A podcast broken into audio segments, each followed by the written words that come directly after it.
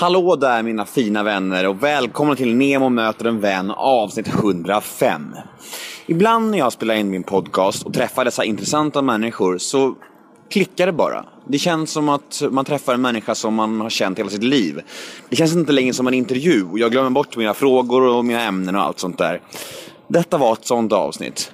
Jag slog mig ner med Martin E-Type Eriksson och vi, ja det bara flöt på liksom. Det var som att vi var två gamla kompisar som, som satt och snackade och den känslan är väldigt häftig. Liksom. Det blir som att frågorna och alla ämnen som jag har förberett innan, liksom, det blir inte aktuellt. Det bara flyter på och man behöver liksom inte ha några frågor och så. Sånt är så jävla kul och det jag och Martin ska kä- käka middag framöver och jag hittade en ny kompis. Så det är ju en jävligt mäktig känsla måste jag säga. Så sjukt kul. Eh, ja, hoppas ni också kommer känna av den goda stämningen nu när ni lyssnar på detta avsnitt av Neomöter.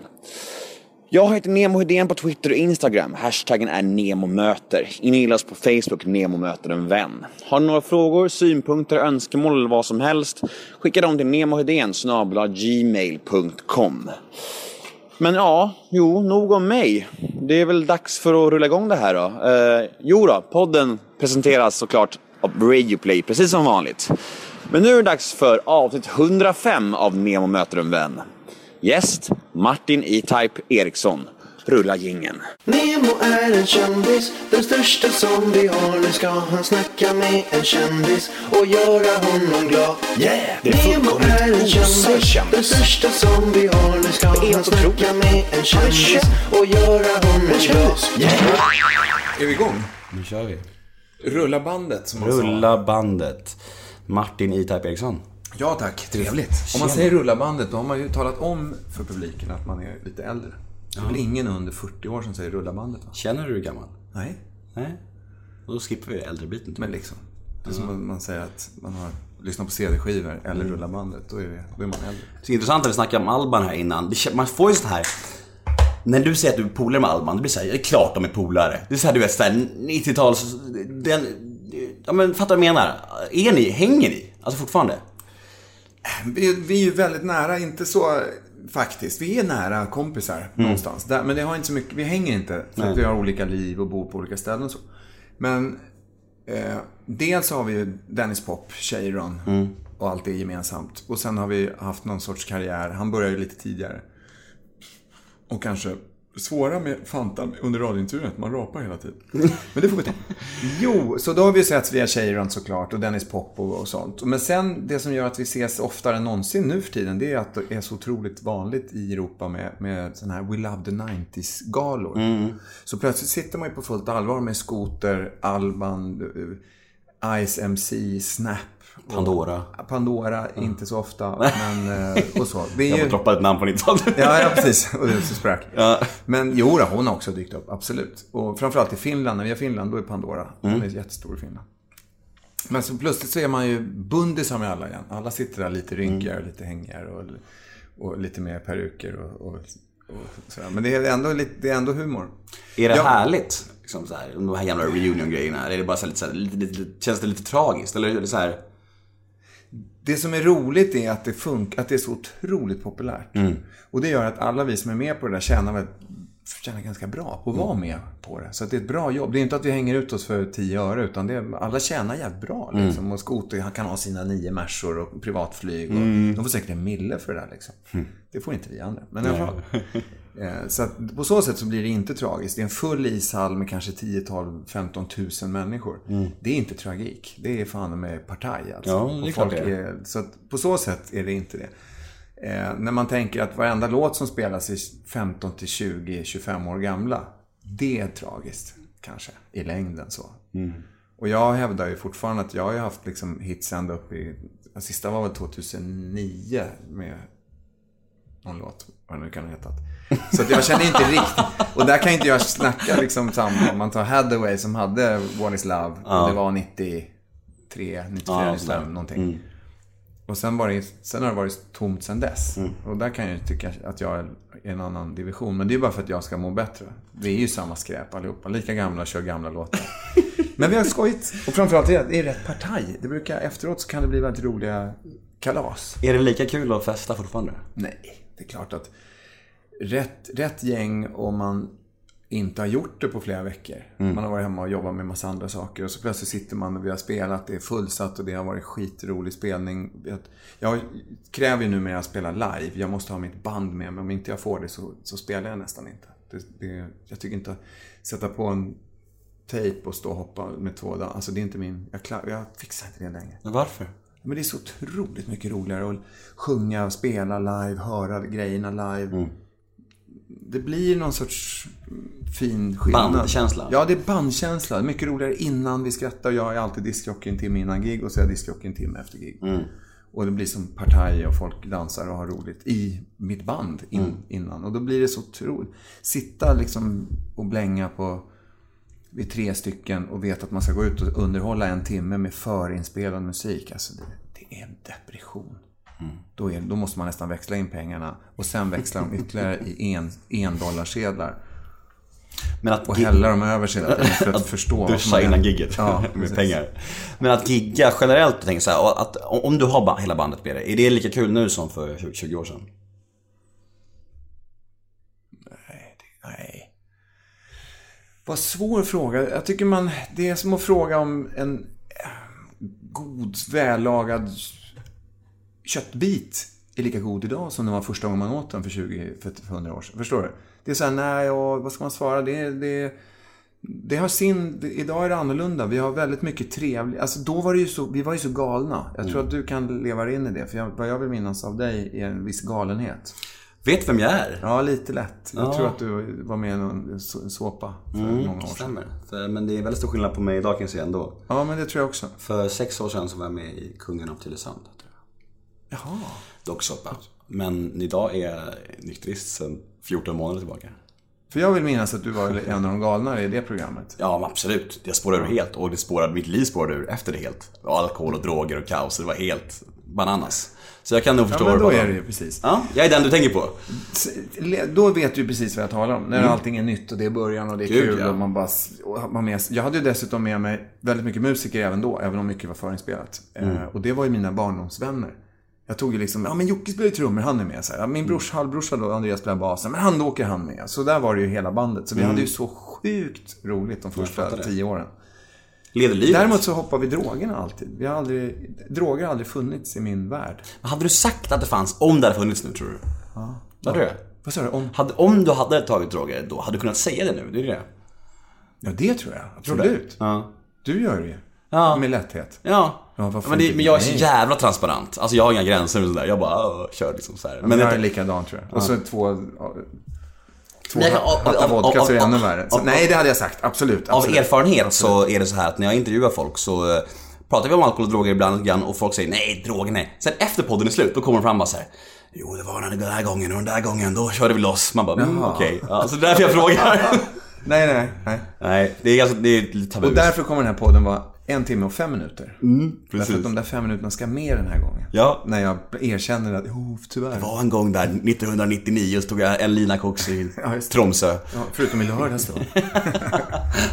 Inget knark förutom nu i helgen. nej, men, nej, men, det- nej, men aldrig knark, ingen form, någon gång, någonsin. Är det sant crazy? alltså? Ja, det, är helt, det är faktiskt helt sjukt. Och jag det är tror inte på det, men det är okej. Nej, nej, det är ingen som gör. Nej. Det gör ingen som gör. Varför sitta och jiddra om det egentligen? Ja, ja men du ser, ja, ja, okej jag tror på det. Eller liksom, varför ens ta upp det? Ja. Jag tycker det finns en, ett värde i att ta upp det. Därför det finns så mycket ungdomar som tror att det, att det är en del... Det är så vanligt i vissa kretsar. Att, att, att den som inte tar det hamnar nästan lite utanför och blir lite föremål för mobbing. Eller liksom det där tönt så vi skiter i honom.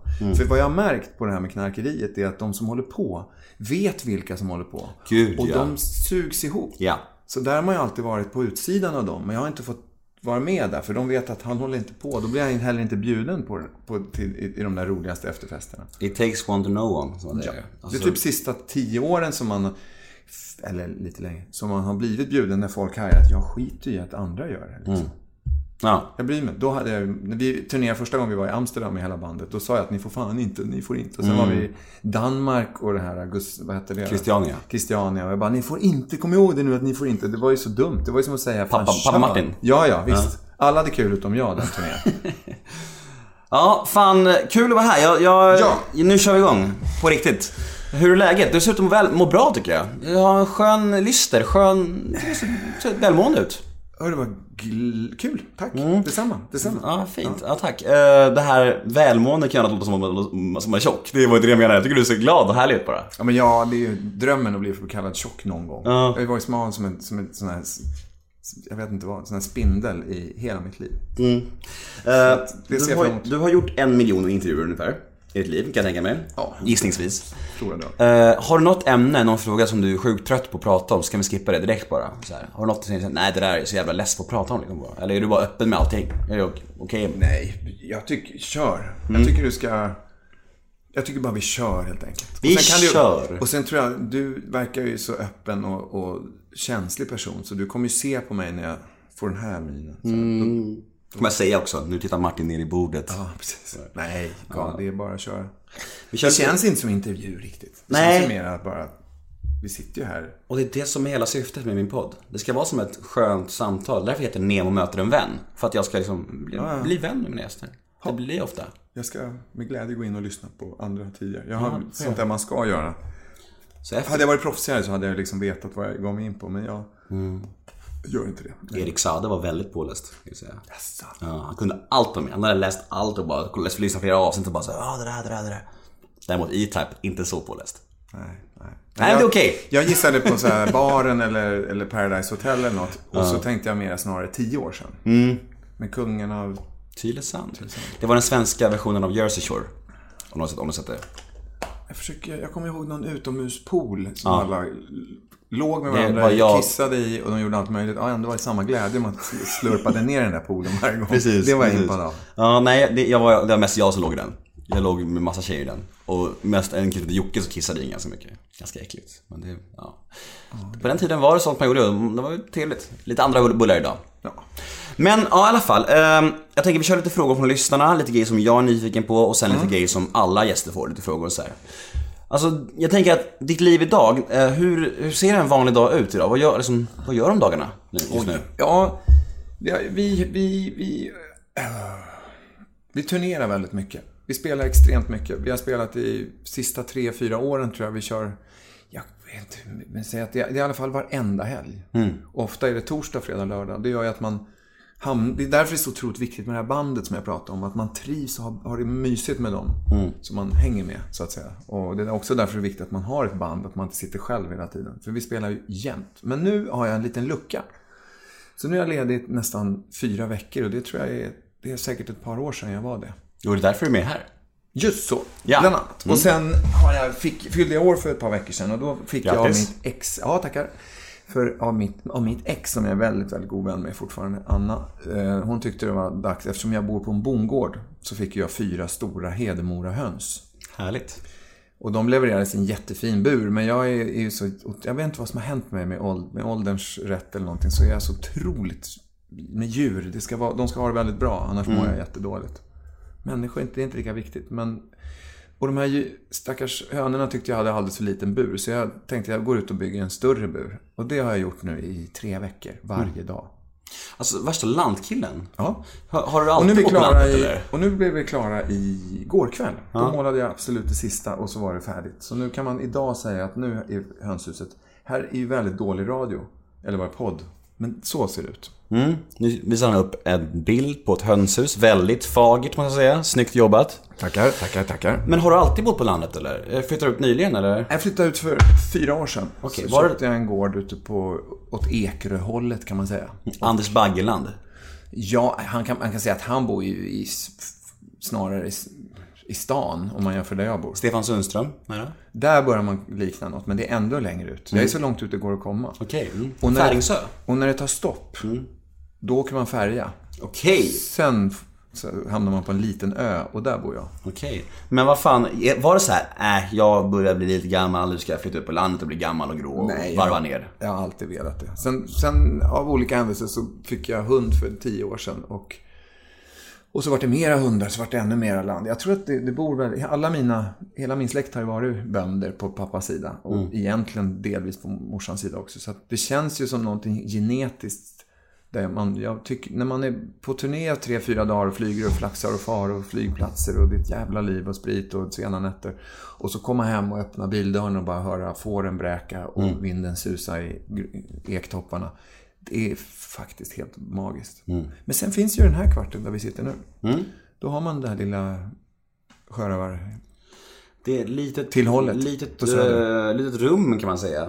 En liten tillhåll, typ på Södermalm. Ja, det är, ett- det är ett, litet- ett hus, en stuga.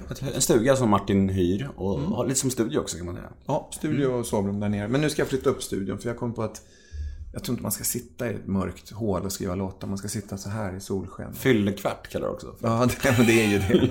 är det så här, är det här du kommer crasha med någon snygg tjej där? Ja, det händer. Det händer. Många damer har varit här. Nej, men jag har inte haft, för det första har jag inte haft det så länge. Nej. Och sen är det ju att jag, när jag väl kommer till Sverige igen, om man har varit bortrest, så då är det ett mellanställe. Så att jag nog kraschar mest själv. Det är mer att jag, jag är rätt noga med att man inte kör bil när man har druckit. Så att jag, då blir man kvar här tills man får komma hem. Är det mest... Det svåra med att vara här det är att så, man går över Nytorget så får man en bärs till. Så fortsätter det. Mm, ja, så man kan lätt, en vecka kan ju lätt gå. Ja, till- precis. är, men är det mest gig utomlands eller i Sverige? Det är nog... I år är det nog 50-50 ska jag tro. Nästan lite mer utlandet. Norge, framförallt Norge och Finland. Men om du giggar så torsdag, fredag, lördag säger vi en helg. Pallar du supa då på torsdagen? Ja, alltså... Ja, alltså nej, men så här är det väl att vi ses och så äter vi middag och skrattar och får ett glas vin och sen går man till hotellet och då måste man ha duschbiran. Och sen Duschbiran? Duschbiran. Jävla sen bra. kommer man ner till logen och då ska jag spela lite skivor för alla. För det tycker jag är roligt. med det. Musik heter eftersom det inte alls är några skivor vi talar om. Och eh, där märkte man också ålders. I alla fall, och då får man ytterligare en bärs och sen är det spelning. Och sen efteråt, i bästa fall, så går man hem och lägger sig så man orkar dagen efter. Men det är aldrig så att det är långa, långa fester till morgonen längre. Det händer. Nej, det har inte hänt förrän förra lördagen. Eller sen, sen, dess, sen dess har det inte hänt. Ja, men då, Ja, men är, då är den det är- perioden slut ju i princip. det är Ja, över. vi är nog rätt bra på Kalarsa. Det tror jag faktiskt. Men vi har väldigt kul. Låter härligt ju. Ja, Nej, men det är kul och det är rätt lagom. Och det är inte det här att man ligger och spyr i trädgården 11 på förmiddagen. Utan det är kalas. Nej, men nu är det inte kul längre. Nu går jag och lägger mig. Men vi tar lite från början då. Det här, du sa, sa du var inne på det och att, ni, att du jobbat med Che- Cheiron, vad säger man Cheiron? Cheiron, ja. Cheiron-studion. Och det är många som frågar om det också, att det här samarbetet, hur du var och jobba med de här stora legenderna. Och du har säkert snackat om det hundra gånger, men du får gärna dra det igen. Hur du blev upptäckt och allt det här, början var liksom. Vad var det, 20 år sedan? Var det inte det? Ja, det är, det, är, det är några år sedan. För det första så är de flesta av de här stora legenderna har blivit stora efter att de jobbade på Cheiron. Det var därför de var på Cheiron, för att bli stora. Så första gången jag träffade Celine, eller ja, vad heter de, Brit- Britney Spears eller någonting. Det var ju en liten tjej som kom in med sin nan, dadda, Nanna, eller vad det heter. Hon hade inte föräldrarna, utan de hade hyrt på någon tant som tog hand om henne. Det var en liten tjej som satt i köket. Och jag tänkte, och det, jag är superstjärna från Amerika, hon ska bli nästa. Jag bara, eh, va? Du är ett barn. Ja. Och sen såg man första videon när hon hade klätt upp med den här skoluniformen. Och, Down, down, down. Ja, precis. Bä, bä. Och när hon var lära slicka som munnen. tiden. Och då tänkte man, shit, vad hände med det där barnet jag träffade i kafferummet för två månader sedan? Men så att det är ju mer att det har blivit legender efterhand. Och sen tror jag också för Anledningen att jag fick sitta på Cheiron, de flesta artisterna kom ju till Cheiron och spelade in en skiva så fick de ju dra därifrån. Men jag blev ju så otroligt bra vän med Dagge som först var chef och sen långt senare Martin, Max Martin.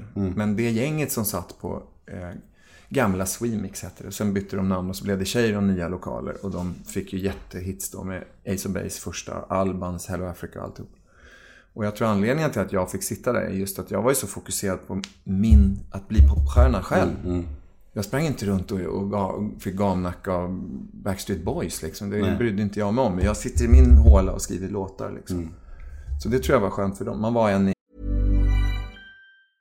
Ryan Reynolds here from Mint Mobile. With the price of just about everything going up during inflation, we thought we'd bring our prices down. So to help us, we brought in a reverse auctioneer, which is apparently a thing. Mint Mobile unlimited premium wireless. Ready to get 30, 30, bit to get 30, bit to get 20, 20, 20, bit to get 20, 20, bit to get 15, 15, 15, 15 just 15 bucks a month. So, Give it a try at mintmobile.com slash switch. $45 upfront for three months plus taxes and fees. Promo rate for new customers for limited time. Unlimited more than 40 gigabytes per month. Slows. Full terms at mintmobile.com. i producentgänget. Det är bara att jag inte skrev åt någon annan utan själv. Kunde du, men kunde du fatta att de här människorna som, ta Max Martin som exempel, att han liksom skulle bli störst genom tiderna? På det han gjorde. Alltså både Dagge och jag tror jag simultant, vi, jag gjorde vi höll ju på med, jag hade gjort en singel, Set the Wall on Fire, och sen skulle, så gjorde vi andra singeln som skulle heta Sodema Kom. Och det vart andra singeln, fast i Asien, men inte här. Vi tyckte inte den passade här. Och då gjorde jag en låt som heter This is the way. Och då eh, satt vi och proddade och meckade. Jag var ju väldigt, väldigt inne på ljuden på den tiden. Alltså, jag- det är ju 90% av ljuden är ju ljud som jag har som var mina. För att jag satt och var som, nu för tiden skriver man en låt och sen tar producenten över och gör om allt. Det, så var det inte. Utan man använde mycket av det jag hade gjort. Liksom, Vilket var hemskt kul när man lyssnar på det. Men sen hade jag inget riktigt intro. Den började liksom bara this, this, this. Jag bara så här, vi måste ha ett intro. Och då sa jag till Martin så här, kan inte, för Martin är, hängde ju i studion på den tiden. Han lärde sig studion på nätterna. Han spelade, han sjöng i ett hårdrocksband som, heter, som hette It's Alive. Eh, och så ville han lära sig studion och, och Dagge hjälpte honom med det. Och då hade han börjat mecka med oss. Eh, eh, och, och, och var inne i, i studion och, och sådär. Och då, och då gick Dagge över till Kanel, hette ju ett café. Och då sa vi det. Martin, kan inte du göra ett, intro, gör ett snyggt intro? Använd det här. Jag älskar ju klassisk musik. Så att, kör gärna liksom. Han är ju klassiskt skolad på sin musikskola och grejer. Det var ju ingen annan där kan jag säga. Jag är inte det, Dagge var inte det. Ingen kan ju ta ett CMI-mål. Vet ju inte ens vad det är. Det är svarta och vita tangenter och så är hits en hits. Eh, men, och då gick vi och fikade, så kom vi tillbaka och så ja, spela upp det då. Så trycker han på play, höjer volymen liksom. Och så kommer det här. Det är så snyggt. Mm, jag tänker på det nu, det är vackert som fan. Ja, Det är underbart. och det är Max Martin som har liksom gjort mina ackord i botten. Men han har ju bara briljerat ut och gjort någonting galet. Mm, magiskt. Och då tror jag, då vill jag minnas att Dagge och jag tittade på varandra och sa bara shit, den killen kommer komma långt. Mm. Liksom. Det, går, det går bra för den här killen. Han, det här är inget fel på det här musikörat liksom. Nej, nej. Och sen, eh, och det var också första singeln som mm, den så kallade Max Martin producerade. För han hette ju Martin Sandberg. Och så sa Dagge att det kan du inte heta, du måste heta något tuffare. Och då sa han typ Max Martin. Och jag snappade ju upp det och skrev det på skivkonvolutet. Så jag skickade det till mitt skivbolag att det är produced by Dennis Poppen Max Martin. Så man kan säga att du kom på det. Nej, man kan säga att Dagge kom på det. Men jag var den som skrev det på en skiva. är också att fråga, utan att fråga någon. Så att när vi fick tillbaka skivan och jag la, la singlar på allas bord så- på, skiv, på Cheiron. Då sa Martin med oss, fan varför står inte jag med? Jag var faktiskt med och proddade den här, säger han. Och då är det så skönt att säga, det är du som är Max Martin. Och då skrattade alla högt och Men rått. shit, vilken historia. Eh, nej, så det var Dagge som kom på. Men jag tar på mig äran att vara den tuffa och, och en sån grej man inte hade vågat göra idag. Med Sandberg liksom. Men alltså att bli kändis då sådär då på 90-talet, när, när eller var det 90-talet var det? Ja, 94. 94. Eh, hur, hur, hur, vad gjorde det med dig? Hur, hur, hur kändes det? Minns du hur känslan var att, bli, börja bli offentligt Ja, ja, ja. igenkänd och allt det här? Hur, tyckte du om, tyckte du om det? Jag minns att jag satt, när vi hade gjort, när Dagge och jag, det gjorde vi faktiskt helt själva, Set Wall on Fire. Då minns jag när vi, när vi på natten, då höll vi på att mecka med det där. Då var det ju riktiga rullband. Så här stopp och play och... Och så höll vi på fram och tillbaka och meckade och grejade och sjöng in. Men Nanna Hedin kom och sjöng och det var så... Och jag minns när vi hade gjort en, när jag fick DAT-tejpen med mig. Det var ju som ett litet kassettband. Digital audio-tape. Som jag hade i bröstfickan av någon anledning. Måste jag haft skjorta då. Och så åker jag min gamla rostiga Passat över från Kungsholmen till Bromma. För jag hyrde en lägenhet vid Alvik. Och solen sken i ögonen och det var morgon. Och jag kommer liksom över Tranebergspucken precis och är på väg ner för solen skiner i ögonen. Och jag håller handen på min dattejp. Och bara för det är rätt, det, smakar loser i rätt många år. Jag inget riktigt jobb och utbildning. Och, alltså, vad fan ska jag göra? Jag är 26 år gammal och vet fan vad jag ska ta vägen med livet. Liksom. Och så har jag bara det här som jag vet är en sån jävla smash hit. Och jag vet att jag lämnade aldrig den här tejpen. Vad jag än gjorde så hade jag den här tejpen med mig hela tiden. Det var DJ Awards bara någon vecka senare. Då satt jag också med den där tejpen i bröstfickan. Och varje gång Stackabo gick upp, min gamla kompis, och fick skiv, vet, guldskiva efter guldskiva efter guldskiva. Jag borde ha suttit och bara shit, fan, och jag då? Men det gjorde jag inte. Jag bara satt och njöt och klappade händerna och var skitlycklig. För jag hade min tejp här. Och ett år senare fick jag ju sex eller sju platt guldskivor på DJ Awards. För, för den så jag hade, dessutom fick jag ju rätt då. Det var ju tur det. Men Fan det magiskt. kommer jag aldrig glömma. Det var väl en av de stora grejerna. Att man fick säga, äntligen fick, man ett berättigande och kunde visa alla gamla trötta lärare och annat som aldrig har trott på en att, nej men vänta. Magisk känslan då att tro så starkt på någonting själv och så visar det sig vara exakt så starkt som man tror. Ja, För det är ju tri- rätt trist att om man tror på något så starkt så är det inte så. Nej, Nej exakt. Brukar Så- du ha bra känsla för när dina låtar är hits? Eller, eller kan det vara så att du är så här, fan det här kommer bli hundra, så bara Inte floppar det? längre. Idag är jag bonde liksom. Jag, jag har ingen aning. Jag ska ju börja som jag sa nu, flytta upp studion och börja skriva igen. Men, men, att, men att, man, att jag på riktigt skulle idag ha samma liksom, touch. Bara, det är lite annorlunda idag. Det ser inte riktigt ut på samma sätt heller. Det är liksom inte en kort vers-rap och så kommer en brygga och så kommer en stor refräng. Jag hade ju liksom ett koncept som är E-Type. Och jag är inte säker, även om jag gjorde världens bästa E-Type-låt idag, jag är inte säker på att det skulle funka. För det första är kidsen är ju inte kids, alltså de vet för riktiga kidsen har ingen aning knappt vem man är. Och de som är äldre köper inte skivor. Det är nya kids. Laddar inte. Ja, men jag menar det. Det är nya kids. Och det är bara, ja, det är någon gammal retrogubbjävel som släpper en låt. Alltså, det går inte att säga. Det är andra tider, det är andra media, det är andra kanaler. Det är, då skulle man ju ha, vad hette han då? Robert Selberg eller vad han hette uppe på Riks. Om han inte tog låten, då var det ingen hit. Spelar ingen roll att P3 la upp det på A-listan. Det blev ingen hit. För ungdomarna lyssnade på Vilken P3. jävla makt. Ja. Och det kan jag ju tycka idag är rätt skönt att det inte är så längre. Utan nu det, finns det andra vägar. Det på nätet och alla på poddar och det är spellistor. Spotify har ju sin egen liksom. Så det, idag går det ju inte på samma sätt. En topplista på radio och på plats nummer, ja men vilken plats? Var, hur, hur kom den på plats fem? Var det via, alltså förstår du? Det, det där finns inte kvar. Men, men kan Så det jag tror inte, jag har ingen aning. Vi får se. Mm, vi får se. Men kan du, kan du någonsin känna så här sorg över att du liksom inte... Alltså att du, att du inte blev så här kreddig, förstår du vad jag menar? Att du har gjort kommersiell musik bara. Har du någonsin, har du någonsin haft en dröm om att göra seriöst, du vet så här. Men förstår du vad jag menar? Alltså jag lägger ingen värdering i det här själv. Jag försöker rädda min situation här. Nej men liksom, förstår Ja, du men jag förstår vad jag menar? ja, oh, ja, bra. Jag tycker dessutom att det är en av de bästa frågorna jag fått i en intervju på tio år. Mm, tack för det. För det är ju, det där är på riktigt. Mm. Det finns... i- Det finns, ingen, det finns inte en sorg... Jag är så otroligt lycklig över att jag har fått spela min musik, skriva min musik. Jag skriver om vilka texter jag vill. Jag får utforma ju min scenshow, skivkonvolutet, eh, allt, hela min... Det, är det är mitt, det är en produkt av vad jag har gjort. Jag är inte händerna på någon annan producent eh, liksom på det viset. Men självklart eh,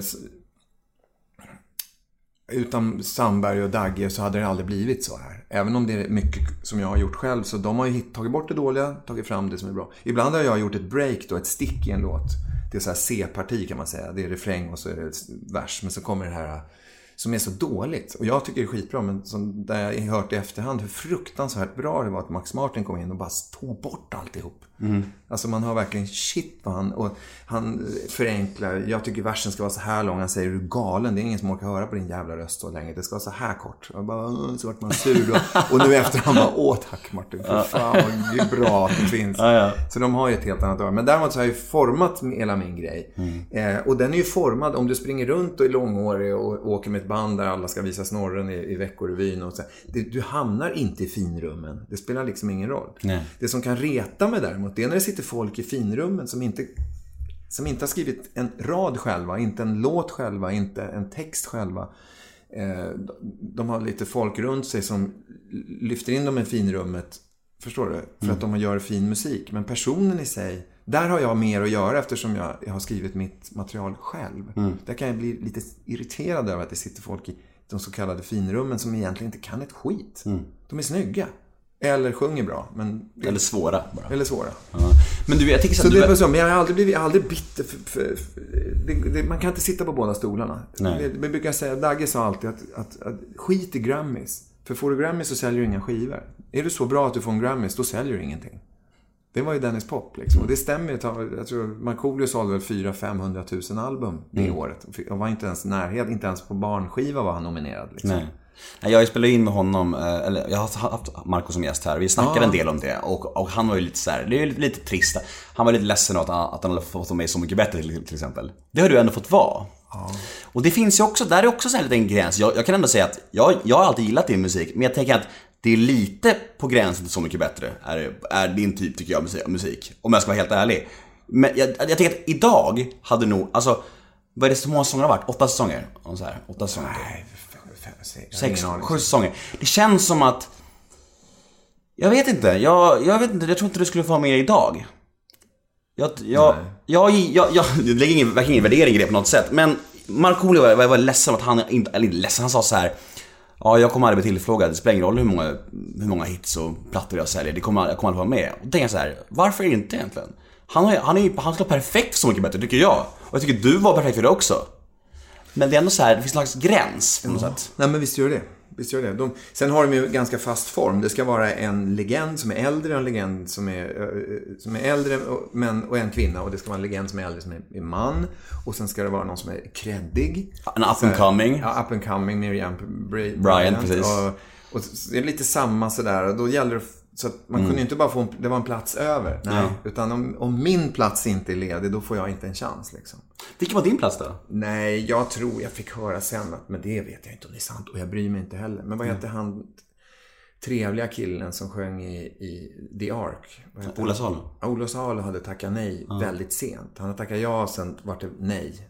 Och då var det bara tre, för det var ju bara två, tre veckor innan vi började spela in. Okej. Som jag fick inbjudan. Ah. Jag vet ju att Ledin hade suttit i sex månader och filat på låtar och grejer. Åh jävlar, är det sant? Så jag tror att jag fick en liten skön armbågsinbjudan där. Ah, inbjuden med klacken? Ja, och att det var Salo som hade tackat nej. Det var Men var det- var det- Jag skiter ju i det. Det är klart. Ja, man gör det, dels för att det är kul. Det var jätteroligt att spela in.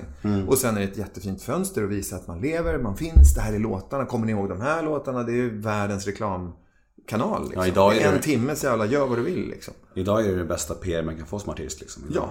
Det var säsong ett du var med, eller hur? Det var första. Ja, ett eller två, jag minns inte. 2011. Ja, jag vet. Har du något... eh, Det var Jag vet att folk tyckte det var så här genidrag, för jag startade min vikingakrog eh, samma, när det började sändas. Smart, samma månad. smart. Och folk bara shit, han är ett geni. Han är Det businessman.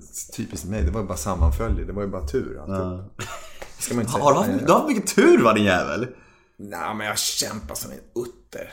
Utter? Ja, de uttrar kämpar hårt. Nej, men jag kämpar hårt för, för att skriva alla låtarna och hänga på och jaga skivbolag och försöka och försöka. Och alla de här åren jag slet med Stackabo för att få honom att liksom att bli... Jag har en bild av vad jag vill göra. Hans bild är helt annorlunda. Och jag lägger så mycket tid, energi och år på det här. Så det, det, du kan förstå vad lycklig jag var när jag sitter med en Jo men det var roligt också för när jag kommer upp, när vi hade E-Type Stackabi, då, då var ju, Johan var ju frontmannen och jag skrev låtar och var crazy, långhårig crazy i bakgrunden.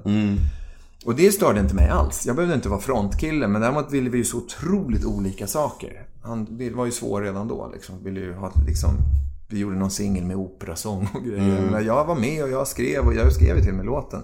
Men det var inte vad, jag ville göra bred massa. Jag ville gå ut på de stora Kommersiell musik. Ja, tok. Jag ville höras i radio, jag ville vara med på TV, jag ville göra stora konserter, turnéer, åka turnébuss och, och du vet, hela, och han var precis tvärtom. Så det, det här var ju dömt att misslyckas. Och där var ju också en av anledningarna. Så när jag kom till Dagge så hade jag gjort en låt, då var det den där Set One on Fire. Och så sa jag bara, men, ja, men jag vet inte vem som ska fronta den. Han bara, men du ska väl fronta? Men jag kan ju inte rappa liksom. Ja, men har du gjort, har du provat? Och så gjorde jag ju då min rap. Och så, han, och så tittade han och så första gången han lyssnade sa han så här, oh shit, sa han. Ja, sa han. Det här, det, här, det här har jag aldrig hört förut. Jag har aldrig hört något liknande. Nej, men jag sa ju det. Det funkar ju inte liksom. Och så säger han tvärtom, sa han. Det är nu det funkar. Ingen i världen låter som du, sa han. Nu är du artist. Jag bara shit, du vet. Jag ryser fortfarande än idag. Och då hade jag min, den här tejpen i fickan och så var så jävla, då vände Sen vill jag påpeka att vi kalasade så fruktansvärt hårt där 94, 95, 96. Så att jag fick ju, blev ju rätt dålig mentalt. Där lärde jag mig att det går. Det finns en gräns. Det måste du också ha gått in i Kul den. ja. I den Varför tror jag, varför tror jag är nykterist idag för? ja, alltså det är helt nykterist. Ja, sen, sen 14 månader tillbaka. Helt nykter. För att eh, det blev för mycket helt enkelt av allting. Och jag kunde Och du ju inte hantera det, Alltså jag, vå- jag det normala, liksom ett par glas vin. Du, Jag vågar inte ta risken, det är mest det. Alltså det, det var väldigt många gånger som jag försökte hantera det och det blev alltid tillbaka till kaoset och drogerna och alkoholen och så här. Och nu är det mer så här att jag, eh, mitt liv idag... Kommer drogerna bara när man har druckit? Ja. Så du, kommer, du vaknar inte och är sugen på Nej. drog? Nej, nej, nej. Det är bara när jag är full. Bara, Fan, det här kan bli roligare. Vi köper lite koks eller ecstasy eller vad som helst. Och det är så här, och det, jag, har liksom, jag mår så himla bra idag och har så himla fint liv och podden går så bra och allt går så himla fint. Liksom så här. Och jag liksom så här, framgång med allting. Det är så här, ska jag riskera det bara för att prova om jag kan dricka igen? Nej, nej, nej. Det är inte värt det liksom. Ta bort flaskan. Nej men det är, det är lugnt, det är ingen fara sådär. Jag har inget sug heller. För just, alltså suget försvann när allt började gå så bra. Så då var det så här, då var det inte svårt längre. Det var så här, men fan om allt går så bra och jag mår så bra liksom och Liksom jag, jag blir skönare människa, jag är piggare, gladare. Varför ska jag tillbaka då liksom? Så här? Men kan det inte vara så att vi som antar jag är lite lika kanske på den punkten att man söker liksom en kick eller man ska säga. Jo. För att jag, när jag är som nu, jag dricker ju helst ingenting alls på kvällarna. Liksom. Det, är en, det måste vara kalajs. Men som nu den här veckan, dricker inte någonting. Går upp tidigt på morgonen och bygger någonting som jag... Det ger mig en så stor kick. Det ger en lika stor kick för mig som kalaset är. Kan, kan det inte vara det för dig? Jo, Att men när gud, jag Livet i övrigt och den här podden och alltihop är... Jag, kick, jag, jag är en kicksökare såklart. Det Alltså, är lika jag, stor kick som att ta den där jävla spritgrejen. Ja, nej, du alltså, bytt kick. nej men jag, så var det när jag blev, när jag blev clean för 14 månader sedan. Första tiden så åt jag så extremt mycket godis. Alltså godis och fet mat och så här bara tröck i. Och nu har jag börjat träna jättehårt så här. Eller så, en period så grävde, det var det massa tjejer liksom. Mm. Eller du vet så här, det blir så här, jag... Men nu får jag ju kickar, sunda kickar genom att träffa kändisar och intervjua dem, som nu. Och det här tycker jag är skitkul, det här får jag kickar av liksom så här. Jag ska ut och jag håller på att föreläsa nu om mitt liv, om nykterhet, om alltså det, det kaoset. Det folk kickar av liksom. Så man får hitta de här sunda kickarna. Det är ju inte lätt, men de finns ju också. Så det är, det är svårt, det är att hitta balansgång där mellan alla kickar liksom. Men jag vet ju bara att det är... Men kan du känna att åldern också, att man att någonstans... Dels har man gjort det, så det ligger i ryggsäcken. Man vet hur det är att vakna så jävla slut och bakis en tisdag förmiddag ensam och det regnar ute och man bara får så ångest. Jo men precis. Det är ganska lätt att komma tillbaka och bara shit, det där vill jag inte vara med om. Nej, verkligen. Så, så det är erfarenhet och sen är det ju också mentalt att man med åldern tappar det lite grann. Är det inte så? Ja, jo men verkligen. Jag har ju väldigt klara minnesbilder om hur det såg ut för 14 månader sedan. Alltså, du, alltså vilket skitliv jag hade på alla sätt. Det var misär liksom. Bara skulder och otrohet och kaos och liksom det alla kompisar och syskon var rädda för mig och du vet så alla bara, jag var bara oskön och jag mådde skit. Hur kom du ur det då? Konstant det, du nådde ångest. botten eller var det att du Jag sa mådde- nu det räcker det? Jag nådde verkligen en riktig botten och så fick jag chansen att komma iväg på en behandling faktiskt. Så jag, var jag var borta i 27 dagar eh, utanför Stockholm, i Norrköping på en så här behandlingshem. Helt enkelt, för alkohol och droger. Och sen så efter det så bara kastade jag mig in i en eh, tolvstegsgemenskap faktiskt. Så nu... Jag eh, vet inte vad det innebär. Är det, Det är typ som, alltså en gemenskap. Anonyma Ja men typ där. Ja men typ där. Lite Ses man en gång i veckan som på film? Ja, men typ, och sitter i en ring och... Ja, ja lite som på film, ja precis. Hej, jag heter Nemo. Ja, jag har varit alkoholist. Ja, men Eller jag har typ- varit ren i ja, 14 ja, typ som man firar tid och så här, man hjälper nya och så här. Alltså det låter skit, skitbeige kanske men... Men den här tiden på de här 27 dagarna då? Är det, Mm. Får man någon, något annat för att komma ner? För det är så Nej, jävligt det var- svårt. Bara med sprit är det svårt att bara säga stopp, nu, nu är jag så full så att jag, jag ska aldrig mer dricka. Jag måste ju trappa ner. Alltså jag mådde ju katastrof första dagarna såklart. Det var ju bedrövligt. Men, men det var verkligen, jag, jag, jag, eh, jag tände av där inne liksom. Och jag mådde ju skit första dagarna. Men sen så där inne så var det liksom det bara delade rum och skrika och Typ, svettas? Och... ja, typ så. 27 dagar och så var det terapi med en väldigt fint behandling. Alltså jag, jag, jag hade sånt jäkla flyt. Det var en bekant som hade startat upp ett nytt behandlingshem i Sverige. Ett så här exklusivt behandlingshem för typ, alltså... Om man tänker- Privat? Ja. Är det dyrt? Eller vem det? Svindyrt. 149 000 kostar det. För 27 dagar? Men jag var, jag, jag, fick, jag var första kullen där, så jag fick det gratis. Det var en, en, en vän till mig sa så här: Hörru, vi har ett nytt behandlingshem, en kompis startar och det ska vara för så här.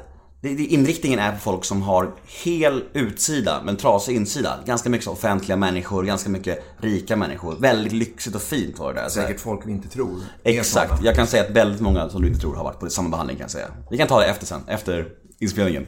Eh, Men, men, men liksom, och då är det, då Och det kan ni höra om eh, på E-Type och vänner. det är en ny podd. Startar i eftermiddag. Ja. Nej men det är ju så att det, det, det var yoga, terapi, meditation, bastu, gym, gruppterapi. Bara så här god mat och liksom så här 27 dagar. Och sen så efter det så bara, nej men nu fan, nu ger Say hello to a new era of mental health care. Cerebral is here to help you achieve your mental wellness goals with professional therapy and medication management support. 100% online. You'll experience the all new Cerebral Way, an innovative approach to mental wellness designed around you. You'll get a personalized treatment plan from a therapist, prescriber, or both in a safe and judgment free space. Your Cerebral therapist or prescriber will outline a customized plan with clear milestones along the way so you can get to feeling your best. With Cerebral, you're not alone in your mental health journey. We're here to empower you to live a fulfilling life. So take that first step towards a brighter future and sign up today at cerebral.com slash podcast and use code ACAST to get 15% off your first month. Offer only valid on monthly plans. Other exclusions may apply. Offer ends July 31st, 2024. See site for details. Här ett försök. Nyktra liv, nu provar vi här. Och det har bara blivit mycket bättre sen dess. Så det... Inga, sen du kom därifrån, inga återfall. Ingenting. det måste ju i- de vara glada. Vilka då? Nej men det måste ju vara en bra reklam för den här. De ja, absolut. Och det går jätte... Det, det, det där, den här Vad heter stället då? För de som det lyssnar heter och känner. The Drawing Room heter det. Det ligger utanför Norrköping och det är väldigt fint och exklusivt. De flesta behandlingshem går ju via, via SOS. De flesta behandlingshem inriktas för folk som inte har någonting. Alltså du vet, missbrukare har ju ingenting. Men, men det finns också en, sub, en subgrupp med människor som faktiskt har pengar och ordnade liv men också inte kan hantera sina känslor och knarkar för mycket och liksom vill få bukt med det här. Och det är The Drawing Room för. Är det bara droger eller är det alkohol? Det är, avvänjning alkohol, också? det är alkohol och droger där. Men i alla du mötte där var både alkohol och Nej, droger? det var lite det någon som Det var bara... lite blandat. Någon, någon, någon, någon hade spel och så här. Så. Det är lite olika. Det finns väldigt mycket missbruk nu. Det är Folk kan missbruka vad som helst. Arbete, träning, spel, mat, jobb, sex. Du vet. Allt som man kickar på så kan ju vi som är såna tomrumsmänniskor som man kallar det. Folk som har tomrum i sig. Kicka Ska på. fylla det med Ja. knas. Hela mitt liv har jag varit besatt av att fylla tomrummet alltså. alltså du vet skoltiden var jättejobbig. Jag var så här, jag var manisk för att få folk att skratta åt mig. Jag ville fylla det här tomrummet liksom så här. Sen när jag hittade alkohol och ligga då bara låg jag med allt och alla för att jag ville fylla det här tomrummet. Sen hittade jag hittade drogerna, ville jag fylla det här tomrummet. Du vet ständig jakt för att göra det. Varför tror jag mig en dokusåpa för? Bekräftelse, fylla tomrummet. Sen när det slocknade efter, hur tror du tomrummet mådde då? Hur ser du på dem som... För att när man, nu följer inte jag Paradise Hotel, men det- man, någon gång ibland så är, så är det ju på natten det går på Mm. och man tittar och känner att fan, shit vad de inte kan vara så jävla stolta över sig själva om tio år när de får se de här jävla... Jag tänker Nu är det så så mycket så att det kommer ju ändå drunkna. Förr i världen när någon låg i TV så var ju det det enda som gick på nätet. Nu Mm. är det ju överallt, alla länder och alla gör bort sig. Så det är sånt virrvarr så att det försvinner efter två dagar. Jag var, så chock, jag var så chockad när Paradise fick sånt uppsving igen för några år sedan här. Jag trodde liksom det var över på något sätt. Men det är, ju- nu är det hett igen. Och det, jag tänker så här, de som söker dokusåpor ska Skulle du vilja prata med dem innan de går in där och säga Ja, det är ju det, det, är det min, min föreläsning går ut mycket på det. Att allt det här med att Alltså, ska du med, vara med i en dokusåpa så bör du ha en tydlig idé om vad du vill med ditt kändisskap, först och främst. Och något att falla tillbaka på om det skiter sig. Du kan ju inte bara ge upp, många ger ju upp allt och bara, nu ska vi i Paradise, Oh! Så är de med i tre dagar och åker ut, sen bara, ha, ha, mitt liv, just det. Så här. Sagt upp sig, gjort slut med tjejen, Exakt, exakt, jättemånga gör så. Och vann inte de där 50 000? eller vad Exakt, är? hemma, precis. Det är liksom inte ens på pengar liksom. Nej. men och det här, många som söker dit är sådana här människor som jag. Så tomrumsmänniskor som vill fylla det här. Fan, det här kommer här, kommer att laga mig liksom. Men för mig blev det så att efter tomrummet efter dokusåpan, det blev ju större än någonsin. Och jag visste inte hur jag skulle fylla det. Jag bara, vad, vad gör jag nu? Ingen bryr sig om mig längre, mitt kändisskap har dalat. Ingen bryr sig, vad fan.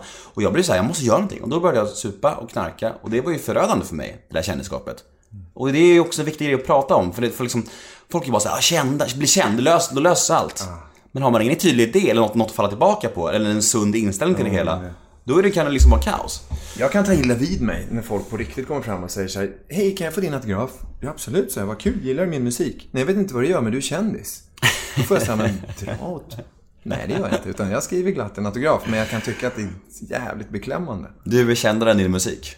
Ja, känd, det är kändis. De har ingen aning om vad man har gjort eller någon låt eller... Vilken låt är din favorit? Va? Är du musiker? Jag gillar Angels Crying. Jaha, jag frågade nu. Ja. Nej, ja, jag- bra, men då... Jag ville bara säga det, så jag vill, ja, jag kollar i alla fall. Ja, bra. Ja. Tack, tack. Men ja, vi går vidare till intervjun. Det har varit lite mycket prat om mig här. Eh, Det tycker jag var trevligt. Ja, vad härligt. Avbrott Eh, i... du, den här, det, var någon, det var någon som hade en fråga om Campione och eh, den låten. Eh, Shoot. du framförde den onekligen, men kom du på den också? Alltså hymnen. Nej, eh, vi, så här var det om man nu ska ta det från grunden. Min dåvarande manager, engelsman, skitrolig. Han var manager i 30-40 år åt gruppen Yes, för de äldre lyssnarna som vet vad det är. Fantastiskt bra grupp. Brian Lane. Han var min manager under några år innan jag träffade Niklas på Sync Management.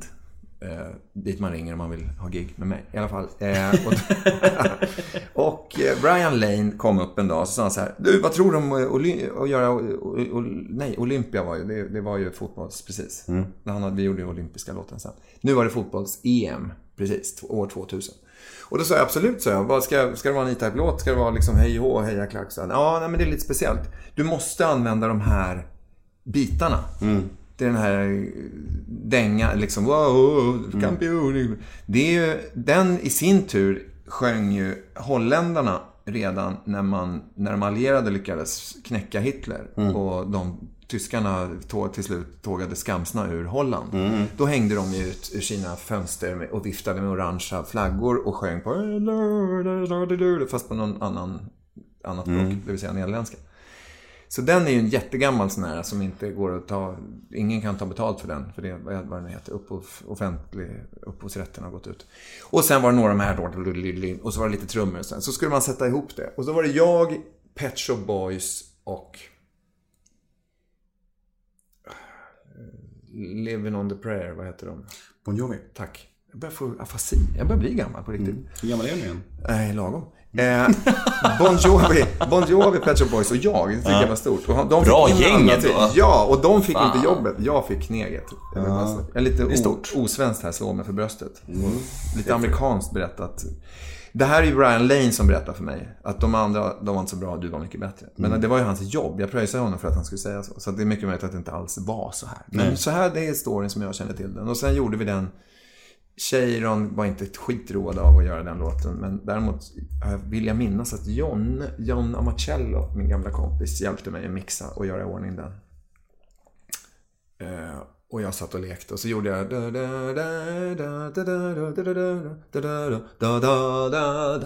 Så att det vart ett avslut och det vart de helt knäckta över, för det fick man inte...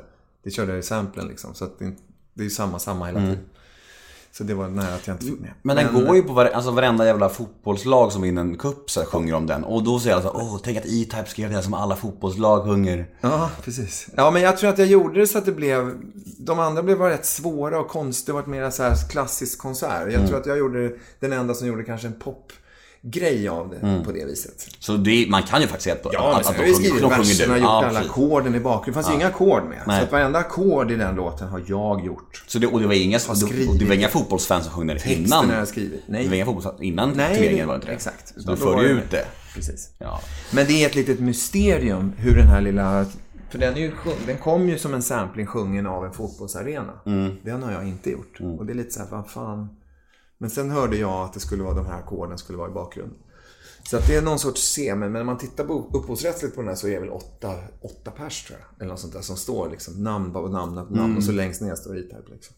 Att, Men du var inne på uh, Pet Shop Boys och Bon Jovi och så stora namn. Alltså jag tänker så här, du har ju varit offentlig människa så pass länge och träffat många tunga, kan jag tänka mig, internationella stjärnor och så här.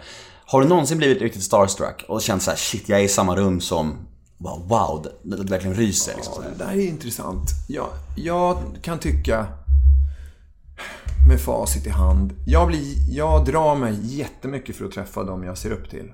För att det är oftast något jävla fel på dem. Vem ser du upp till då? Ja men till exempel, jag var ju så överlycklig när jag skulle gå på efterfest med Metallica efter konserten här.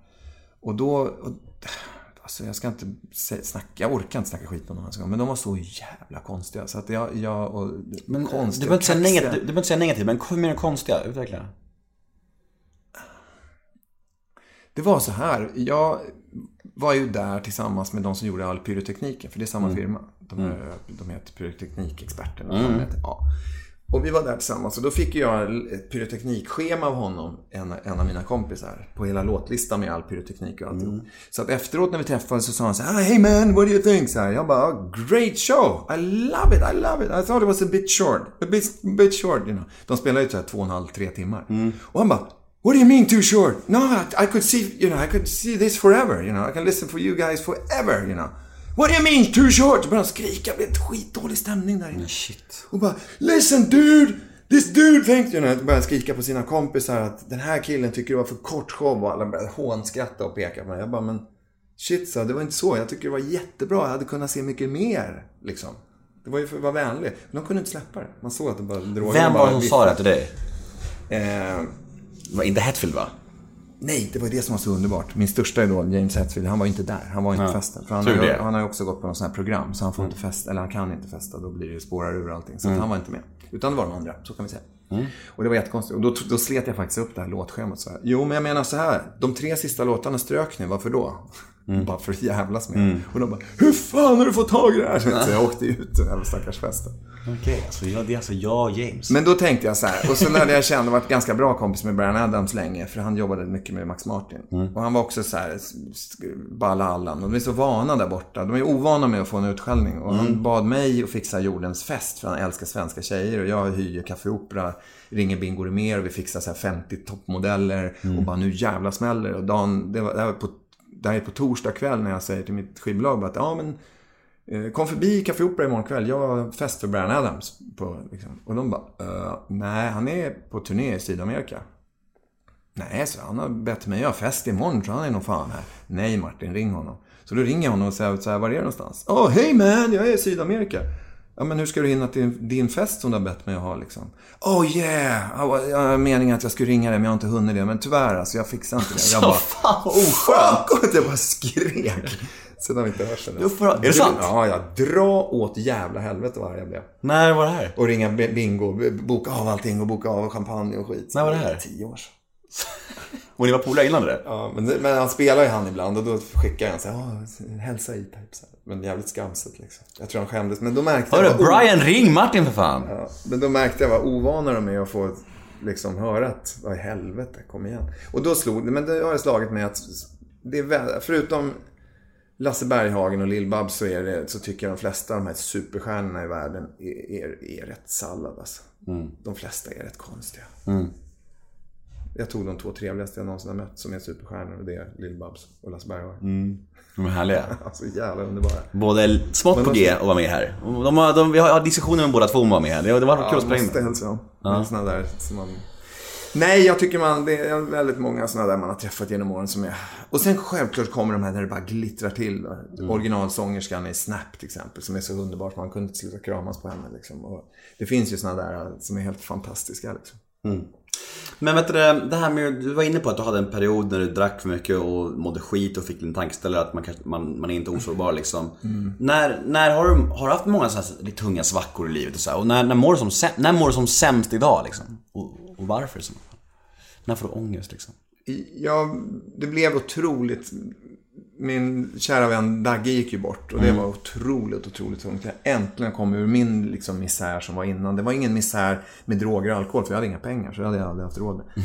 Men utan det var bara misär för att jag inte visste vad jag skulle ta vägen. Jag ville, ville, ville så mycket och plugga och det var inget kul och gick inget bra. Liksom, jag gick på juristlinjen och det visste funkar men fan jag är ingen jurist. Liksom. Det var bara för att jag, alla andra i Bromma skulle bli doktorer och, och advokater och jag satt där med mitt långa hår, mitt rosa trumset och jag ville bli popstjärna liksom. Och det var så här, det kunde man inte ens, jaha, vet vad ska vi göra åt det? Så att eh, jag mådde fantastiskt dåligt under säkert två år när Dagge gick bort. Det var så stor del. Han kom in och löste hela mitt liv och vi hade så jävla roligt. Ja. Eh, då mådde jag väldigt, väldigt dåligt. Och såklart när min kära mamma gick bort som också var en av mina närmsta vänner. Och... Nej, idag skulle jag nog säga att jag kan... Jag kan Är du ångestfri? Är du det? Nej, fan eller. Det, men det försvinner... Om man, det blir väldigt mycket bättre utan alkohol. Mm. Alltså måltidsdryck får jag inte så mycket ångest av. Jag kan bli rätt packad på starköl och vin och, och Mm. sådär. Men så fort spriten kommer in så blir det ångest. Det bor Mm. någon jävla ångest i det. Då, blir jag, då gömmer jag mig i tre dagar, sen är det bra. Mm. Det, det är bäst. Stäng av telefonen, stäng av allting, ring ingen, sjukskriv, försvinn och bara så.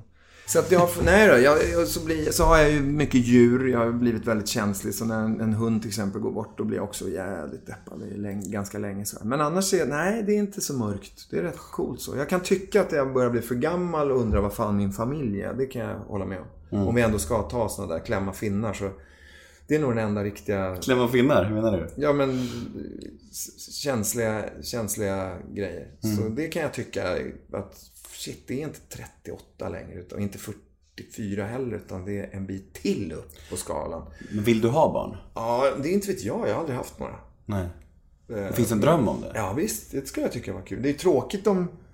Jag tycker faktiskt att vissa grejer jag gör är bra. Och då är det tråkigt om den talangen försvann ut i rymden bara för att jag inte lyckades få något barn. Det vore kul om den... Om man...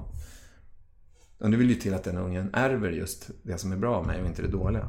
Så det kan man ju aldrig veta. Men, Men visst hur- fan vore det kul att ha barn. Men, Absolut. men eh, jag vet inte om det här är känsligt, men... men nej, nej. Alltså, va, va, hur kommer det sig att du liksom inte... Mitt liv är ditt. Att du inte stadgar dig med en kvinna? Är du knepig att leva med tror du? Ja, nej, ja, jag vet inte. Jag tror jag har väldigt svårt att bli kär. Liksom. Jag blir kär. Jag, blir, jag kan bli kär. Jag, inte, jag har inte varit, vad jag vet, svårt att förstå vad det innebär idag.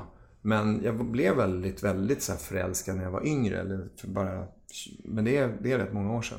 Och då var det mycket lättare, för då var man ju helt blind. Då spelar det ingen roll att hon behandlade en som skit. Man var ju ändå kär för att det var hon. Eh, och idag är det Idag är det svårare. Jag tror att att göra ett barn är ganska lätt. Tror jag. Egentligen. För de flesta. Men... Ja, men vet ju hur det går till. Ja, man vet hur det går till. Och funkar hon och han och det och tillsammans så blir det barn. Då är det ingen snack. Då spelar det ingen roll. Och därför finns det väldigt mycket barn i världen. Mycket människor på jordklotet och det ökar konstant. Så att, eh, men, men, att, men jag har ändå, jag har, hela mitt liv har varit, så har jag haft som en, jag brukar tänka som en film. Det ska vara som en film. Om jag gör en kvällsplan, nu, jag hade världens bästa helg till exempel. Åka båt längst ut i havsbandet med mina barndomsvänner, 11 stycken. Poker och Sandhamn och käka lunch. Och då, var- då var allting som en film. Och då, var, då passade det mig, för jag har redan bestämt att det ska vara som en film den här helgen. Förstår du? Då, då var det rätt. Ja, ja.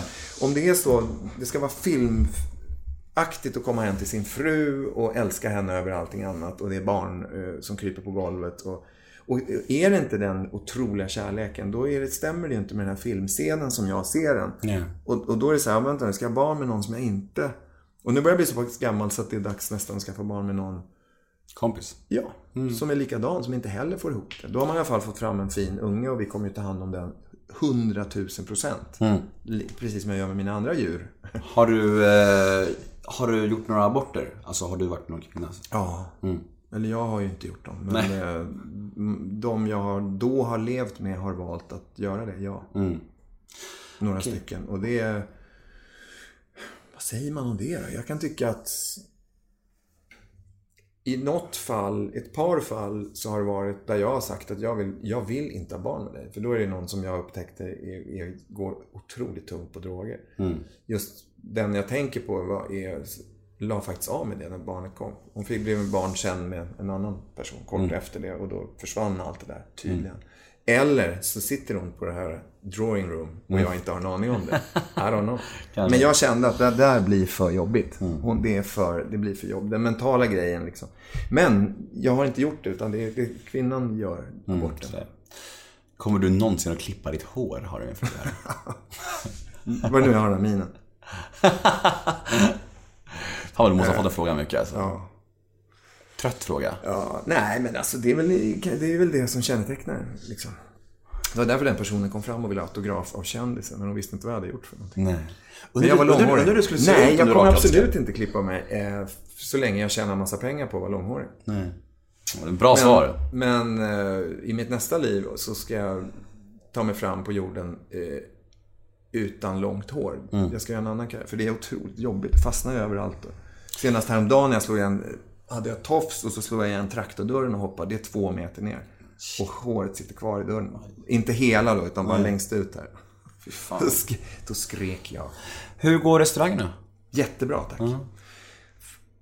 Eifer i Gamla stan går jätte, jättebra och det är så jävla roligt. Jag har inte varit där. Jag måste dit. Ja men verkligen. Bjud dit mig. Mm. Ja men jag bjuder från och med nu. Från och med nu, höll jag säga. Från och med nu. Nu, här här med inför alla dessa fyra, fem lyssnare så är du bjuden.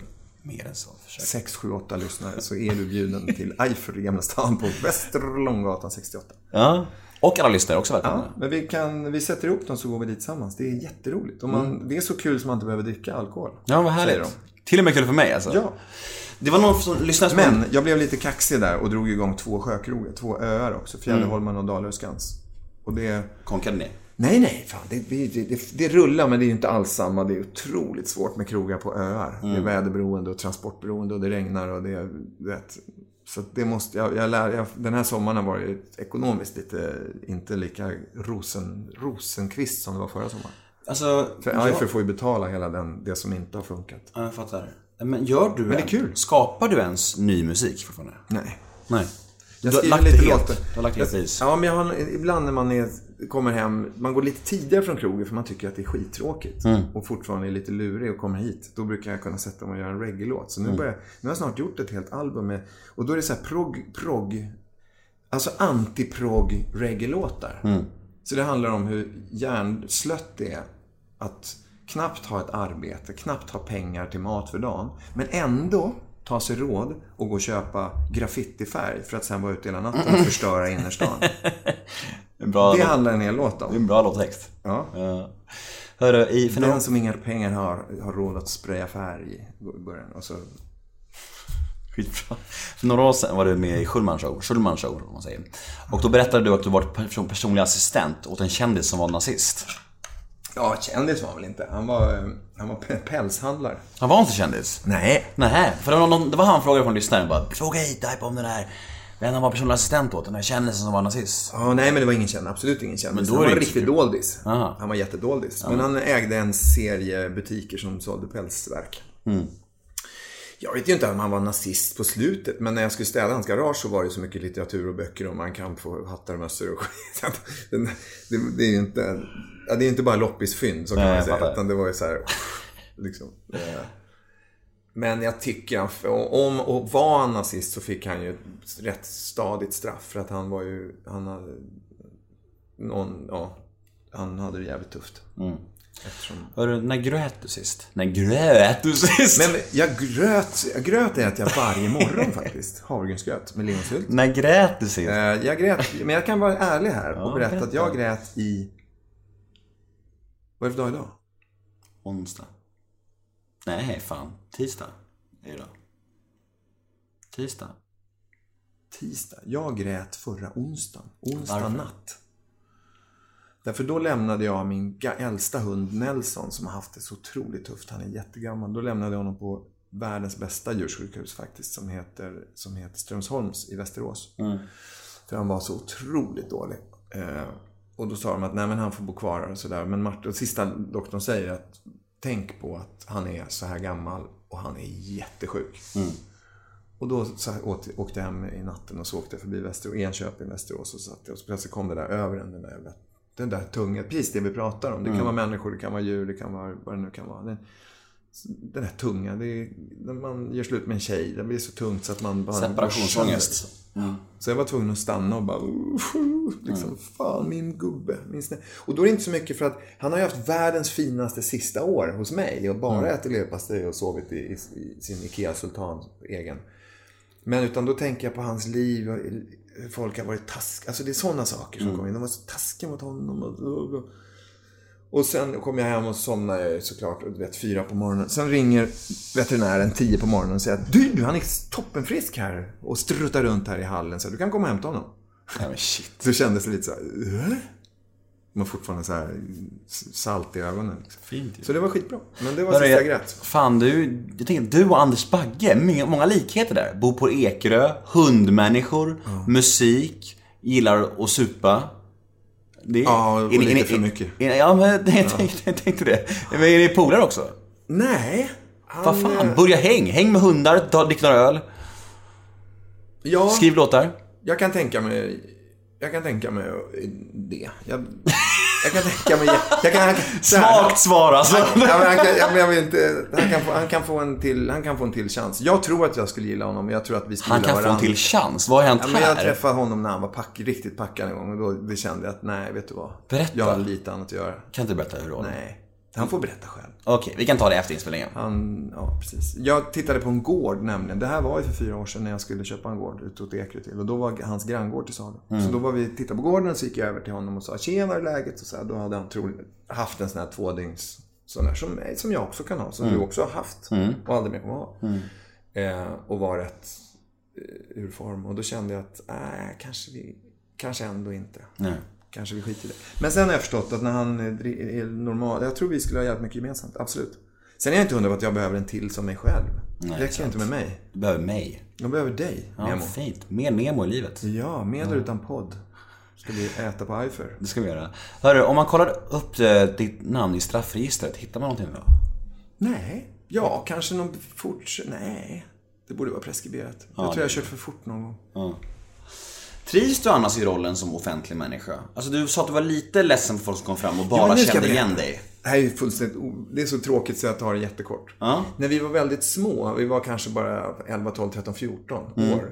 Då klumpade polisen samman alla oss som satt och åkte spårvagnen på fredag och lördagskvällar. Mm. Vi klev av i Ålsten och så var vi där och var högljudda och drack folköl. Mm. Mellanöl kanske fanns. Nej, det fanns det inte. Folköl måste jag ha Och så klev vi på spårvagnen igen fram. Till slut så samlade polisen in alla oss och så skrev de ner alla numren. Och så fick alla våra föräldrar delar att nu finns eran son i registret som medlem i Tolva-maffian.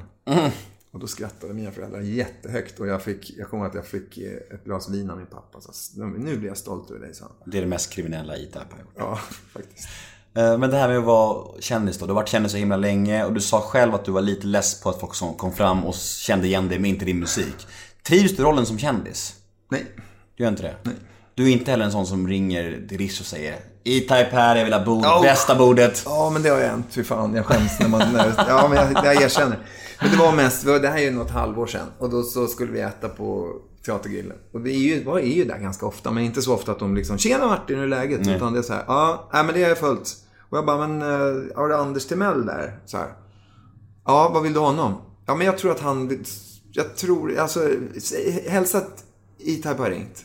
Jaha, är det du? Så här. Och då så kände jag bara, jag blev så lila-röd i ansiktet. Mm. Ja, jag förstår tycker det är det. så jobbigt. Men vad fan. Men vad fan, det är mänskligt, jag fattar Jag att du vill gör gå ut och äta, jag vill Ja. inte höra nej. liksom. Ja, ja, ja. Jag tycker att jag fattar skammen och jag fattar ändå att du gör det. Det är mänskligt liksom. Ja, men jag mår dåligt. Ser du nu? Det kryper i, i Jag kroppen. mår också bara. dåligt. Ja. Ja, och dina vägnar. Vi Men har... jag gjorde det och vi fick bord och jag Du har gjort det fler gånger, jag vet det. Det är klart du har. Har E-Type här, vill ha bord, bästa bordet, fixa det. Kommer om en kvart. Det är okej. Men det är en rolig historia. När, det här är ju många, det här är många år sedan. Men min kära vän Martin Sandberg, Max Martin. Han har ju njutit väldigt mycket av liksom att... att Nu får du sätta på ljudlös. ja, det där är fan oproffsigt. This Show is sponsored by. Ja, precis. Ja, Kellogg's. eh, Max Martin. Max Martin. Och då ringer han mig så här, Fan kan inte du ringa Spybar? Jag kommer inte in. Liksom. Och då har han så skrivit kanske sina första 10-20 största världshit i hela världen. Vad sjukt alltså. Ja men därför att han är ju anonym. Och han har ju valt det och han har ju njutit av det. Han går ju och kan ju egentligen...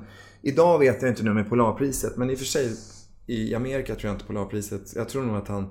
Han kan, tror jag, åka ut på landsbygden i Amerika och gå i en vanlig butik. Gå på loppis som jag älskar till exempel. Det är Jag också såg- svårt jag som såg Max- kändis. Jag såg Max Martin cykla på Stureplan härom, häromveckan. Det var så jävla sjukt. Han cyklade och man bara mm.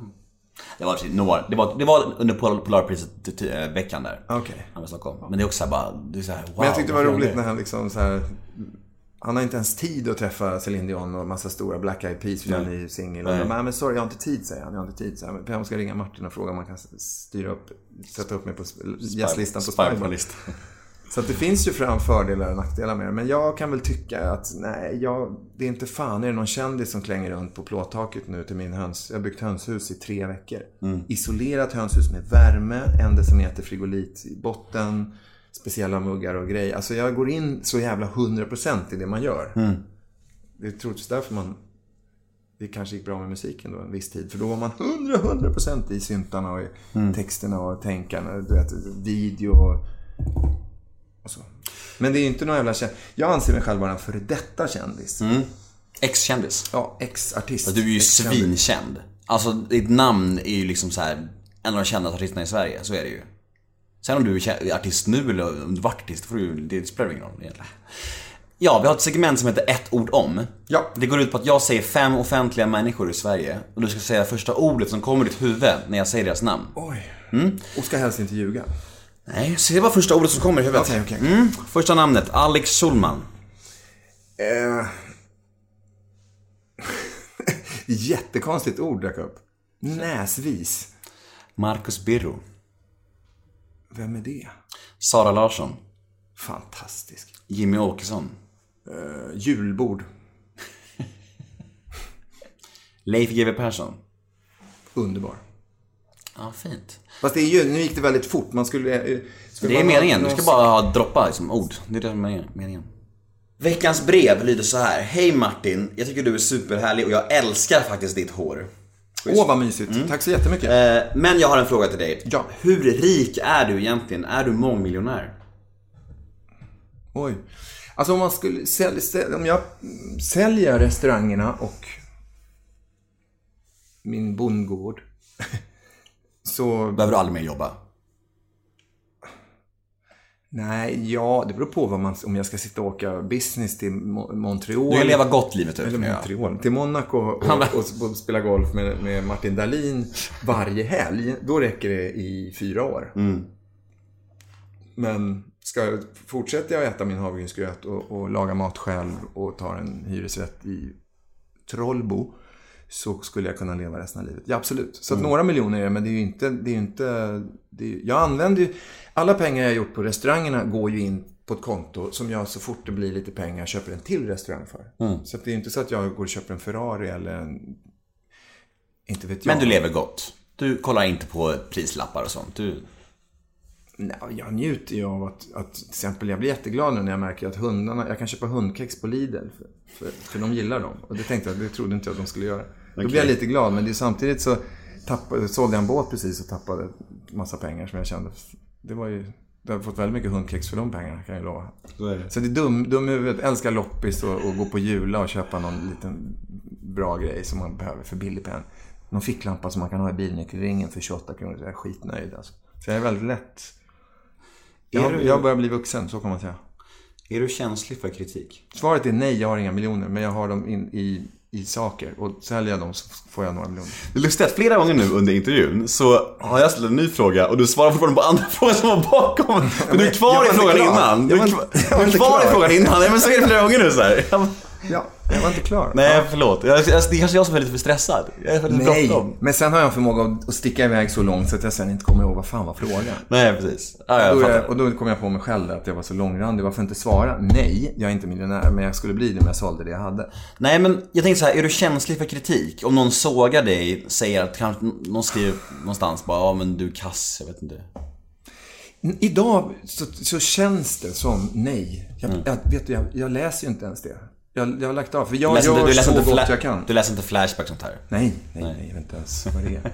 Jag såg någonting angående Dalarö Skans och var det något sånt där. Alltså någon som bara gett en av fem stjärnor här om natten. Då vaknade jag för jag har någon möglig app i min telefon som jag ska ta bort så fort jag kan. Som säger didung Och så ska jag läsa vad någon tycker om... Google alert. Jag vet inte vad det är. Det är när någon skriver om det på internet så får du det, eller? Ja, ta bort det. Idiotiskt. Så att jag var, precis när jag ska somna så vaknar jag, och så tittar jag på ah, är det något viktigt eller så här, ah, det, jag tycker det, det, var, det var ingen bra service på sista, när jag var där på fest eller vad det var. Jag bara, "Ugh, ta bort. Ja, fan. Man ska inte läsa Men, det där. Alltså. men jag vet också att det här är ju inte hela sanningen. När E-Type var ung, yngre, eh, så gjorde jag en platta som jag var jätte, jättenöjd med som heter Last Man Standing. Jag tror det var min an, andra skiva som var, jo det var det.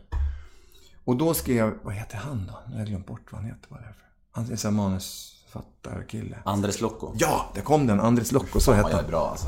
Snygg jag också. Va? Ja. Eh, och han skrev en, en, i någon nöjestidning om E-Types nya skiva. Och då märktes det verkligen att det sista han ville ha i sitt knä från sin chef, från sin, för, liksom, sin chef på tidningen, var ju E-Types jävla platta. Och det, mär, det märkte han. ville inte skriva om det. Han hatade alltihop. Han nämnde inte en låt i hela recensionen, bara ut vilken fruktansvärt hemsk människa jag var. Fy fan.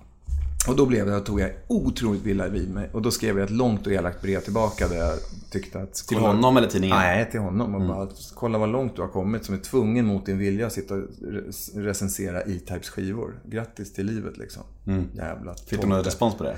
Nej, jag vet inte. Men vad jag skämdes sen. Vad fan skulle jag skriva det för? Det är så jävla dumt. Jag säger, inte, jag säger inte förlåt, men jag säger bara klantigt. Man ska inte bry sig. Jag tror å andra sidan att Anders själv, om han läste det han skrev idag, skulle också känna att oh, vad dum jag var. Så att jag tror vi båda var skitdumma. Men jag har inte pratat med honom, jag har aldrig träffat honom. Andres, om du hör det här. E-Type ville begrava stridsyxan. Ja. Röka, röka, kramas. röka fredspipa. Och kramas. Och lyssna på, Dricka mjöd. och lyssna på någon annan skiva. Ja. Som du tycker är bra. Hur ser närmsta tiden ut? Alltså det det här med framtid. Han kan vara med på iPhone när vi käkar. Det kan det vara. Ja. Mysig. Mysig, mysig trio. Är det, En bra trio. det är två medlemmar i Metallica ska vara med. Anders Locko, du och jag. Var det någon mer? Alman ska få vara med. Anders Bagge. Anders Bagge. Ja. Drömmar och framtid. Alltså, hur, alltså, du har fått göra så himla mycket och du har ju väldigt stor frihet i livet tänker jag. Alltså, har du några mål kvar som du vill uppnå? Eller är livet bara gott nu? Varför, varför blir inte du journalist? För det är ju, du ställer ju hundra gånger bättre frågor än vad man är van med, kan jag lova dig. Tack, vad glad jag blir. Eh, skitbra fråga tycker jag, fast jag har svårt att svara på. Nej, alltså, jag skulle tycka det var jättekul att göra ett, inte det här stressade man får aldrig glömma att när man sitter på Cheiron till exempel, dygnet runt sju dagar i veckan och skriver låtar. Det är klart att det kommer hits då. För du sitter ju där jämt, jämt, jämt, jämt, jämt. Du skriver ju två, tre låtförslag om dagen. Det blir gånger sju i 21. Låtar gånger 50 är- per år. Det är klart att någon jävla Angels Cry måste ju pluppa ur en sån seans. Ja, ja. Och nu när jag sätter mig så är det så här, då sitter jag en kvart och bara, nej jag kan inte det här längre. Okej, jag sitter en timme då. Och så bara, nej det blir ingen hit. Det går ju inte, man måste ju sitta massor. Så min stora dröm nu, för att svara på din fråga, är att en stora dröm, men det vore kul att verkligen, verkligen sitta i vinter. Två, tre månader här uppe och bara skriva, skriva, skriva. Och ur det, den högen se om det går att dra en ny bra E-Type-låt. Det skulle jag tycka var skitroligt. För skulle det göra det, då tror jag fan jag vill göra ett album igen och ut och turnera och göra, du vet, så här som det var förr i världen. Även om jag måste pröjsa för det själv så tänker jag göra en platta liksom. Jag vet inte vem som ska köpa den jävla skivan, men jag skiter i det. Jag. För releaseparty är så jävla roligt att ha. Det är bland det roligaste man kan ha. Det är som en studentfest varje gång man släpper en skiva. Bjuder in dem man älskar och massa, jag har ju alltid massa Andra... Alban. Ja, jag har ju alltid massa Jag kör ju Dag Vag och vad heter han? Ta mig till havet, Peter som Mm. tyvärr inte lever längre. Men han har varit och spelat och vad heter han då? Eh, Köpa vingar för pengarna. Mikael Rickfors. Ja, precis. Och Tommy Körberg. Ja. Stad i ljus. Alltså alla de artisterna hyr jag in. Så sjunger de för mig istället för att jag ska Fan, stå och nice. köra. Liksom. Det är skitroligt. Så det skulle jag vilja göra. Jag, vill, jag, skulle, jag skulle tycka det var kul att på fullt allvar titta in i en prästs ögon och säga ja. Tager du denna? Och säga ja. Så jag skulle gifta mig. Jag skulle tycka det var skitroligt att Få en knodd. ja, få en, snigel på golvet. En snigel. Det skulle jag tycka var skitkul. Har du några sociala medier? Finns du på Instagram eller Twitter eller så här? Bu- Mora-Märta. Mora-Märta heter jag på Instagram. Men jag fick in... min- Mora-Märta? Ja. Konstigaste namn jag hört. Men jag bodde... Min kompis hette ju Elsa. Mm. Han, hette Johan Elsvik. Och då hette han Elsa. Och jag hette Mm. Märta för jag heter Martin. Och jag bor på Mora. Han bodde på Saluravägen. Jag bor på Moravägen. Så det vart ju Mora-Märta. Så om man vill kontakta E-Type Ska jag berätta mer? Eller... Nej, det ska du inte göra. Vad sa du? Jag ska du berätta mer? Ska jag berätta mer? Jag Nej, verkligen inte. Nej, nej, nej, nej, nu räcker det. Ja. Eh, Men om du vill, om man vill... Men jag är aldrig där. Jag får, jag får inte in Instagram på den här. Jag vet inte hur man gör. Så Nej, är- Mo- Mora-Märta på Instagram. Twitter har du? Inget Facebook-konto? Ja, Facebook. Ja, in där och gilla, gilla E-Type. E-Type Official tror jag den heter på Facebook. Eh, och sen heter jag Martin Eriksson. Men där får man ju bara ha 5000 vänner. Och där är det redan 5000, så ingen kommer ju in där. Nej men då har du, det är ju det, det där är en privat sida. Du måste ju ha en fansida. Ja, men det är, det är E-Type Official. Ja. Men då skriver jag på engelska och det är lite opersonligt tycker jag. Ja. Martin Eriksson Ja. är rolig. Där kan man visa hönshus och sånt där. Det är roligare. Ja men då vill jag din vän. Kan man inte köpa in så att man får ha 20 000 vänner? Nej men jag vet inte. Ja, nej, 5000 är max vänner. Det- Man ska inte ha mer vänner. Kan man inte konvertera sidan då till en öppen Det sida? kanske man kan. Du får fråga Facebook. Jag vet inte mer. Vadå, du vet inte? Eh, vi börjar bli klara. Lägg av. Det här är ju bara stör, stör me up. Jag heter Nemo Hedén på Twitter och Instagram. Hashtaggen är NEMOMÖTER. In och gilla oss på Facebook, Nemo möter en vän. Jag säger tack till Martin E-Type Eriksson. Tack som fan. Det var jättetrevligt och nu jävlar ska vi gå på Aj för att äta. Fan vad roligt. Ja, hoppas, hoppas Bagge håller bord. Och Bagge och Loco.